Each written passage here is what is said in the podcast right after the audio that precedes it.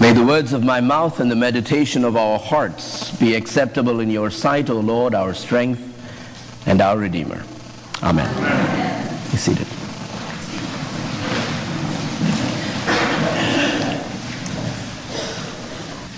Love is like an onion. You taste it with delight, but when it's gone, you wonder whatever made you bite. Love's a funny thing, just like a lizard. It curls up around your heart and then jumps into your gizzard. Love is swell, it's so enticing. It's orange gel, it's strawberry icing. It's chocolate roost, it's roasted goose, it's ham on rye, it's banana pie. Love's all good things without a question. In other words, it's indigestion. Kanye West, one of our prophets, has said, keep your love locked down, your love locked down, I keep my love locked down, you lose. there are so many voices that communicate to us about love.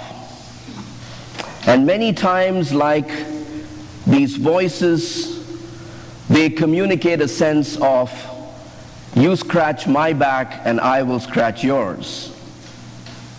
Or that somehow it is like indigestion we want to forget and move on. And then we hear the gospel today where we are told that God loves us as a good shepherd does. Not as a hired hand, but as the good shepherd. And the Gospels try to communicate to us that love, as we receive it from God, is unlike any other love we know. Maybe there are glimpses of that love we experience in our lives. Sometimes it's a mother's love or a friend's love. But that love that calls us to that deep place is the love of God. The Greek language has a word which was used often in Scripture, and the word is agape. It is unlike any other love or any other word used for love because it captures within it a sense of the unconditional aspect of love, wherein we are told that we are loved, period. It goes against everything we know in our economy. Because nothing is free, even when they say buy one, get one free. And we know that in our heads. But this love that calls us is probably the cornerstone of our lives.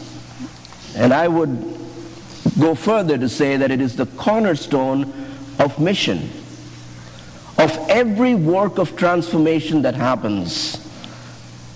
It is this love out of which the spring rises up and lives into being. And so when we look at the Good Shepherd or the image of the Good Shepherd, we have some glimpses already. Each of us has a memory of, of somebody who showed us love in an unconditional way. And of course, you have a lot of bragging right because you have Julie, who exemplifies what it means to be a good shepherd. But these gifts are received so that we can be conduits, that each of us can capture a sense of what that means and transmit it in and through our lives. That's the whole point of what a mission is. A mission is when we live out what is deepest in our value of what is good. And it is people who have taken that seriously enough and have committed themselves to that who have exemplified that sense of radiating the love that comes from the Good Shepherd. And so I invite you, the saints gathered at St. Peter's, to look at your patron saint whom, whom we read about today. Remember Peter. He was constantly pulling his foot out of the mouth to put his other foot in the mouth for the most part, right? And that's why we all like him. Because he reminds us of, well, he reminds me of me. but there's something very human about Peter, something very real about him. He's the one who asks that question that you wish nobody did, you wish everybody did. And of course, you have this classic remembrance of Peter who denied Christ. I didn't know him. I don't know him. I have nothing to do with him. The same Peter, after the resurrection, has the audacity to say to the people who were asking him questions about a healing that you were the people who crucified Jesus all of a sudden this macho but pretty cowardly saint comes to life. Something happened to him at Easter where he made some reconciliations within himself. And all of a sudden he was beyond fear.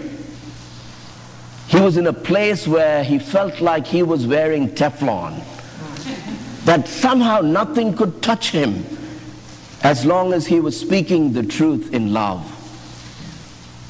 And so you have a heritage as St. Peter's followers to look at someone who's very real, but who moved beyond fear into the fullness of the gospel's call to love. Peter went on to live this life, not without breakdowns here and there. That's what makes him very real.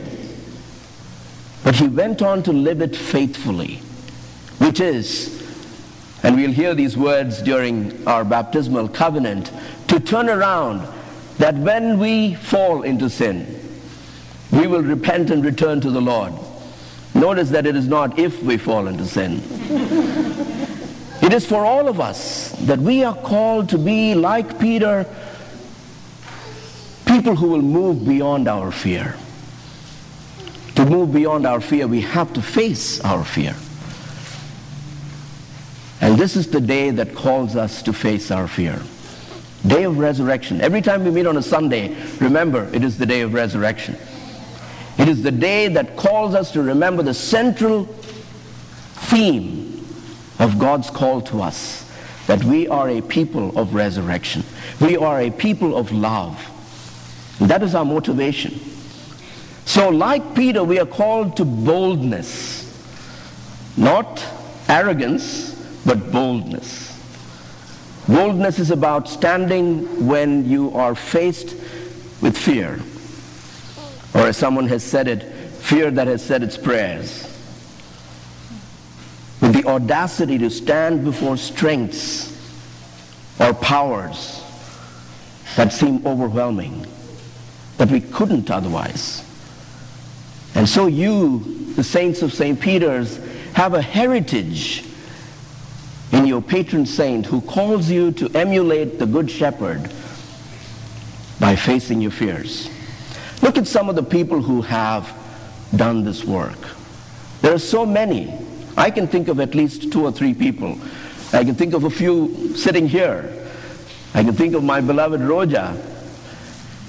Well, facing your fears can be pretty challenging, especially when you're taking some new steps. It takes someone with intense faith to give up a tenure track position at a university in New Jersey to say, God is calling us to go to a pretty warm place called Rochester. it takes boldness to step out into the, the unknown in some ways, but confident that God is with us. I'm thinking of Jean Vanier. Has anyone heard of him?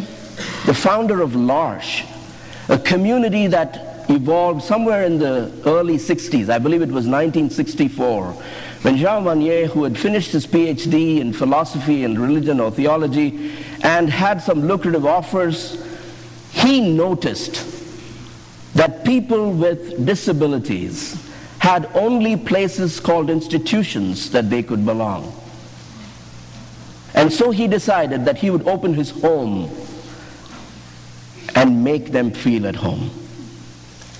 So that these saints of God, created in God's image, who were constantly either ostracized by society or made invisible by society, found a home. He started this community called L'Arche, which means the ark. It's like your undercroft. But it, is, it was a space that he wanted to create so people could belong and know that they were children of God. It's become a movement. There are many communes around the world today. I remember as a high school student going to a commune in South India, formed after the Faith and Light model, which was a part or a branch of the L'Arche model, for people with intellectual developmental disability. That was a community where when you were there, you felt like everybody was just radiating the presence of Christ. Because that is transforming.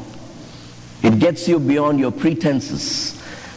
We so are caught up in our pretenses that sometimes we are so used to just our posturing of each other, with each other.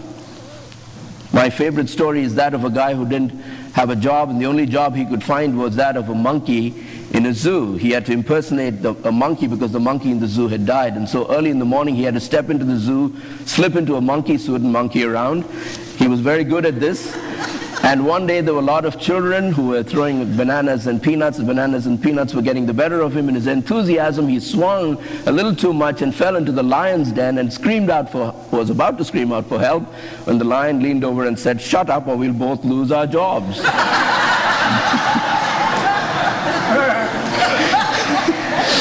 but isn't it, isn't it true? Isn't it true that, that we so do this? We pretend and we posture and we look like this and that here and there. And it takes a while before we've lost our own identity. We're not sure if we are putting it on anymore. That's a problem. People like Jean Vanier call us to real places where we can be ourselves and radiate the joy of God, the love of the Good Shepherd. To live with boldness needs a little bit of audacity sometimes. I'm thinking also of uh, Wangari Maathai, another saint of our time, 2004 winner of the Nobel Peace Prize. Wangari grew up in Kenya, where there was deforestation all over the place. She wanted to do something. She said, What can I do? I cannot right away change policy. So she decided that she would plant trees. She started with one tree. And probably about 40 million trees later, she got a call to say she had won the Nobel Peace Prize. She didn't do it for that. But upon hearing it, she, I believe, took off her rings and her watch and bangles and planted another tree. Wangari Maathai had figured out that that was her passion. That was her reflection of the Good Shepherd. That was acting with boldness. So she created a movement called the Green Belt Movement, primarily of women, working because they had the power to transform. They planted trees. And they went against all kinds of interests. She now sits in their parliament making some big decisions. But it started with a tree. Boldness can start in very interesting places. There are no insignificant places for boldness, especially when it is done with that sense of connection to goodness. And so you and I, my friends, are invited to more and more of this. I know the good news is that I know I'm preaching to the choir. you are already singing amazing music, amazing harmonies. All kinds of gifts are being brought. Bring them on. Bring more of them. Bring them with intensity. Bring them with intention. And let the glory of God shine through this place. Let it continue to shine. Let it be infectious like a virus, a positive virus. We need positive viruses. so that it will really spread and create hope in our time, especially in our time of despair. Because it all comes down to this. If we truly believe that God, that Christ is our good shepherd, if we truly believe, like Peter, that this is the resurrection that we proclaim, not just by word, but in our hearts and in our deeds, then we take on a sense of commitment to what it is that we hold on to. Then fear takes a back seat. It's a great feeling when fear takes a back seat. I know every one of you knows exactly how that feels. Let that happen with regularity. I want to close with a story to the children especially. A pig, uh, swine flu, a pig and a hen were taking a walk. And they stood in front of a church where there was this huge sign which said, Give to help the poor. And so the hen said, How about if I give an egg and you give some bacon? so pig thought for a while, I thought I should say a positive story about pigs today.